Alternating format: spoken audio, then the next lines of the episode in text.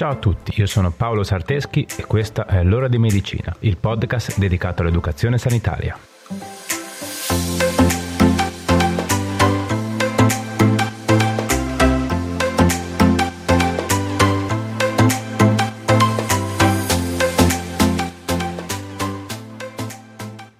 Buongiorno a tutti e bentornati. Oggi parliamo di un argomento abbastanza conosciuto, ovvero i gruppi sanguigni. Tutti li conosciamo e quasi tutti sappiamo a memoria la tabellina delle compatibilità. Lo zero negativo che è il donatore universale, la B positivo che invece è il ricevente universale, eccetera. Più o meno fin qui ci siamo tutti, no? E comunque è quasi solo un buon esercizio di memoria, nient'altro. Volete sapere veramente come funziona la determinazione di un gruppo sanguigno e le loro varie compatibilità? Se sì, ascoltatemi fino alla fine che cercherò di soddisfarvi. Se invece queste cose le sai già, come vi dico sempre, un ripasso non fa mai male, no? Ma prima di iniziare, fatevi salutare meglio. Come state? Spero tutto bene. Che ne pensate della puntata scorsa? Vi è piaciuta? Mandatemi i vostri feedback tramite i miei canali social. Lo sapete, no? Mi fa sempre un sacco piacere. Ah, poi volevo dirvi, scusate per la voce, eh. Nel momento in cui sto registrando sono le 8 del mattino e sono appena smontato dal turno di notte. Siccome dopo poi non so se ho il tempo di registrare, lo faccio ora e spero non venga troppo male. Nel caso, perdonatemi. Vabbè, dai, non perdiamo altro tempo e iniziamo.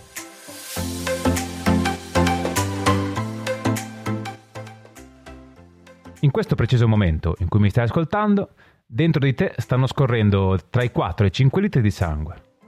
Il sangue infatti costituisce tra il 5 e il 7% del volume corporeo totale e al suo movimento e alla sua efficienza è legata la nostra vita.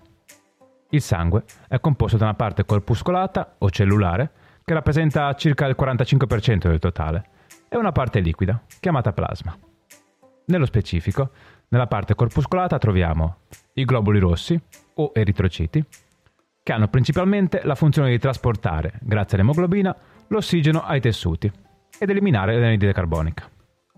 Poi abbiamo i globuli bianchi, o leucociti, che hanno la funzione di difesa dell'organismo, sia direttamente distruggendo le sostanze estranee, sia con la produzione di anticorpi. In ultimo abbiamo le piastrine, la quale funzione è importante nella coagulazione del sangue e nei processi di riparativi e di cicatrizzazione. Il plasma invece, come abbiamo detto, rappresenta la componente liquida del sangue, grazie alla quale le cellule sanguigne possono circolare. Il plasma è formato prevalentemente da acqua. Oltre il 90% del plasma è acqua, nella quale sono disciolte e veicolate molte sostanze, come le proteine, gli zuccheri, i grassi, sali minerali, ormoni, vitamine, anticorpi e fattori della coagulazione. Ok, bene. Abbiamo parlato un po' in generale del sangue, ma adesso vediamo di entrare nel vivo della puntata cosa sono e da cosa sono determinati i gruppi sanguigni. Il gruppo sanguigno è costituito dall'insieme di antigeni presenti sulla superficie dei globuli rossi e deriva dal corredo genetico materno e paterno. Sono noti numerosi antigeni che corrispondono ad altrettanti gruppi sanguigni. I sistemi più conosciuti e quelli di importanza pratica maggiore sono i sistemi AB0 e RH. Come funziona il sistema AB0? In pratica, esistono due tipi di antigeni, chiamati agglutinogeni, quelli A e quelli B. Va da sé che chi nei propri globuli rossi presenta gli agglutinogeni A sarà di gruppo sanguigno A. Chi presenta gli agglutinogeni B avrà un gruppo sanguigno B. Chi li presenta entrambi appartiene al gruppo AB e chi non ne presenta nessuno dei due è di gruppo 0. Sembra semplice, no? Quindi i gruppi sanguigni sono dati da diversi antigeni presenti nei globuli rossi di ognuno di noi e che ereditiamo dai nostri genitori. Ogni individuo possiede nel proprio corredo genetico due geni, corrispondenti a due di questi antigeni, uno di derivazione paterna e uno di derivazione materna, che si combinano tra loro a formare le varie possibilità. Ma passiamo ora alle compatibilità. Come ben sappiamo, i gruppi sanguigni sono molto importanti per sapere se il sangue di un determinato soggetto è compatibile con il sangue di qualcun altro. Nella pratica di tutti i giorni è fondamentale saperlo nel caso di emotrasfusione. Le due cose infatti sono strettamente correlate. Infatti, se ci rimane del tempo, oggi parliamo anche un po' di trasfusioni, ok? Comunque, dicevo, cosa determina l'incompatibilità o meno di un sangue rispetto a un altro? È presto detto. Nel nostro sangue sono presenti, oltre agli agglutinogeni, anche specifici anticorpi per queste proteine, che reagendo con i globuli rossi li fanno agglutinare, che in poche parole significa che li fanno ammassare tutti tra di loro. E questa cosa ovviamente può portare problemi anche gravi. Anche nel caso di questi anticorpi, chiamati agglutinine, che nome originale, eh? Vabbè. Dicevo che anche questi anticorpi sono di due tipi, le agglutinine anti-A e le agglutinine anti-B, che, come ben si può intuire dai loro nomi, reagiscono con gli antigeni rispettivamente A e B. Quindi, che tipo di agglutinine avrà un soggetto di gruppo sanguigno A? Beh, ovviamente quelli che non faranno ammassare tutti i suoi globuli rossi, quindi le agglutinine anti-B. Al contrario, un soggetto del gruppo sanguigno B avrà le agglutinine anti-A. Chi è di gruppo AB non presenterà nessuna delle due agglutinine, invece il gruppo 0 le presenta entrambe. Quindi è presto fatta la compatibilità dei gruppi sanguigni.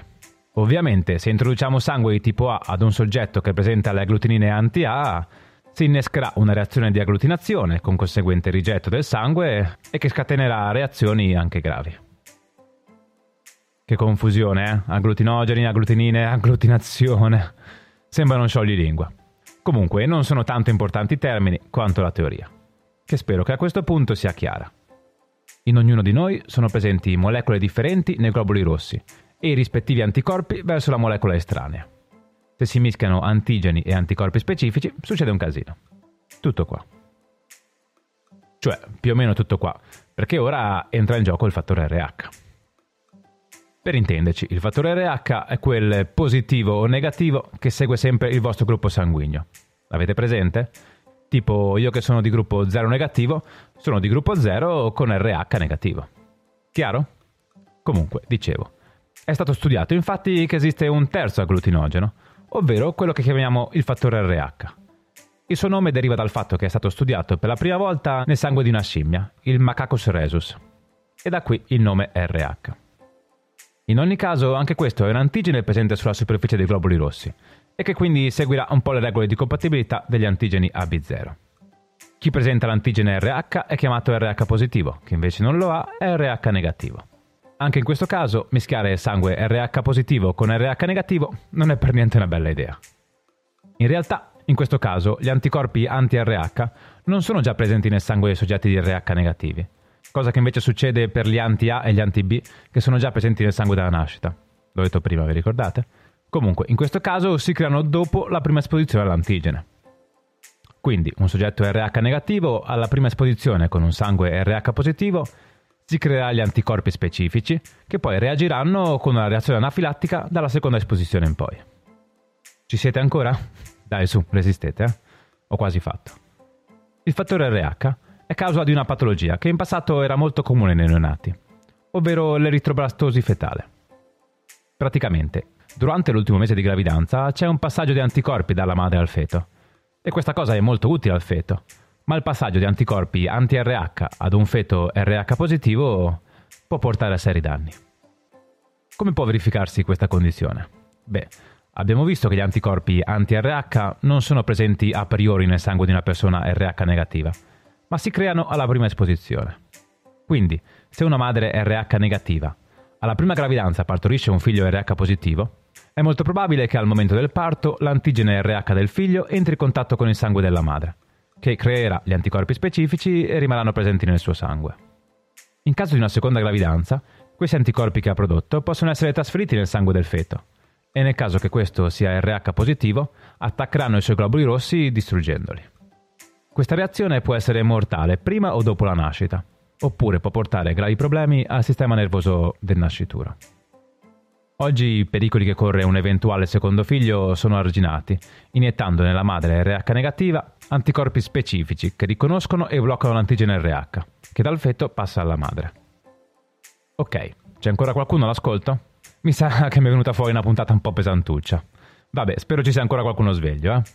Comunque, gruppi sanguigni terminati. Ma vi avevo detto che vi avrei accennato qualcosa sulle emotrasfusioni. Quindi dai, resistete ancora qualche minuto che ne parliamo velocemente e poi saltiamo ai consigli pratici. Il sangue è un vero e proprio farmaco salvavita, insostituibile in molte condizioni patologiche, come nelle malattie del sangue, ad esempio tumori o leucemie, gravi incidenti stradali, operazioni chirurgiche e trapianti d'organo. La trasfusione consiste nell'infusione di sangue o di alcuni suoi componenti per rispondere a esigenze cliniche specifiche. Le trasfusioni possono prevedere l'utilizzo di sangue intero, oppure solo di emocomponenti. Quindi viene somministrato un suo singolo componente, come ad esempio solo globuli rossi, per trattare ad esempio le anemie, solo le piastrine, per trattare una carenza piastrinica, o solo il plasma, ad esempio per la terapia dei disordini della coagulazione. Allo stesso modo possono essere trasfusi anche solo emoderivati, che sono invece ricavati dal frazionamento industriale del plasma, e possono comprendere l'albumina, che trasporta diverse componenti del sangue e sostanze nutritive. È una proteina che è usata nel trattamento di alcune malattie del fegato e dei reni e per la cura di stati patologici gravi, come ad esempio lo shock da ustioni o da trauma, eccetera. Un altro emoderivato sono le immunoglobuline, ovvero anticorpi, e vengono utilizzate in vari tipi di difetti immunologici o per patologie autoimmuni. Poi ci sono i fattori della coagulazione, che sono fondamentali per pazienti affetti da emofilia A o B e che hanno quindi una carenza nel sangue di alcuni di questi fattori. Va bene, dai, ma non voglio dilungarmi troppo, eh. Una cosa veramente importante però ve la devo dire, ed è che ad oggi non siamo ancora riusciti a creare sangue artificiale. Quindi tutto il sangue che viene trasfuso ogni giorno in tutti gli ospedali, sale operatorie e case di cura italiane deriva da sangue donato da volontari. Sì, esatto, tutto donato volontariamente. E per farvi capire la grandezza della cosa vi sparo qua due numeri. 1.700.000 sono i volontari che donano annualmente più di 3 milioni di unità di sangue e di plasma, consentendo di curare oltre 1.700 pazienti al giorno per un totale di oltre 630.000 pazienti l'anno. E di che poco. Quindi abbiamo detto che il sangue è un farmaco salvavita e che non può essere ricreato artificialmente, ma dobbiamo affidarci alle donazioni di volontari. A questo punto sai già, no, vero cosa sto per dire? Se non lo fai, dona il sangue. Quindi i consigli pratici di oggi sono dedicati proprio a questo, alla donazione di sangue. Anzi, facciamo così. Invece che consigli pratici vi elenco alcuni motivi per cui dovreste donare il sangue. Ok? Dai, andiamo.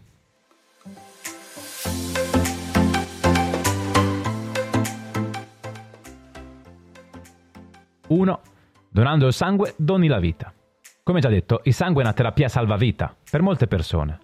È indispensabile per salvare le vittime di un incidente stradale o chi necessita di sangue per trapianti o operazioni chirurgiche, ma soprattutto è indispensabile alle migliaia di persone che soffrono di patologie legate al sangue e che necessitano in maniera periodica o addirittura giornaliera di trasfusioni e farmaci plasma derivati. 2.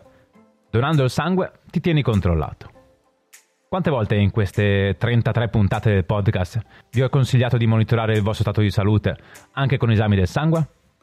Ecco, donando il sangue ti verranno fatte gratuitamente analisi del sangue e potrai gratuitamente tenerti monitorato. 3. Donare il sangue è sicuro e non ti fa male. Esistono delle precise disposizioni che regolano la raccolta del sangue. La quantità del sangue che viene prelevata è minima ed è regolata per legge. Tra una donazione e l'altra devono passare almeno 90 giorni e la frequenza annua delle donazioni non deve essere superiore a 4 per gli uomini e 2 per le donne. Quindi, come vedi, è tutto regolamentato e controllato. Non ti farà male. 4. Il sangue non può essere creato, ma va donato. Come già più volte detto, non esiste ancora una valida alternativa sintetica al sangue. Quindi l'unico modo che abbiamo per poterne usufruire è che venga donato in maniera volontaria, gratuita e consapevole dai donatori. Ok, bene. Direi che per la puntata di oggi possiamo chiuderla anche qua, eh? che ho parlato già abbastanza. La parte sulla donazione di sangue e delle emotrasfusioni è molto importante e mi dispiace di averla dovuta trattare così velocemente. Quindi direi che la riprenderemo in futuro con una puntata tutta dedicata a loro. Che dite? Così ci rinfreschiamo quello che abbiamo detto oggi e vi aggiungo tutto quello che ci sarebbe ancora da dire. Ok, dai, mi sa che oggi ho veramente parlato troppo. Quindi lasciatemi solo fare velocemente i saluti. Grazie a te per essere arrivato a ascoltarmi fino a qui. Se sei riuscito a sopravvivere anche a questa puntata, significa che sei veramente interessato all'argomento ed a crescere le tue conoscenze. E spero di essere riuscito a accontentarti. Grazie ovviamente anche alla mia collega e amica Brenda Rebecchi per l'aiuto e il supporto quotidiano. E grazie a tutti quelli che mi seguono quotidianamente sui social. Sì, lo so che non sono molto attivo su Instagram e Facebook, però ci sono e attraverso i miei canali social posso dare un volto a tutti voi. E questo mi aiuta molto. Va bene, dai, direi che ora è veramente tutto. Ci vediamo sui social e ci sentiamo venerdì prossimo per un'altra puntata. Ciao.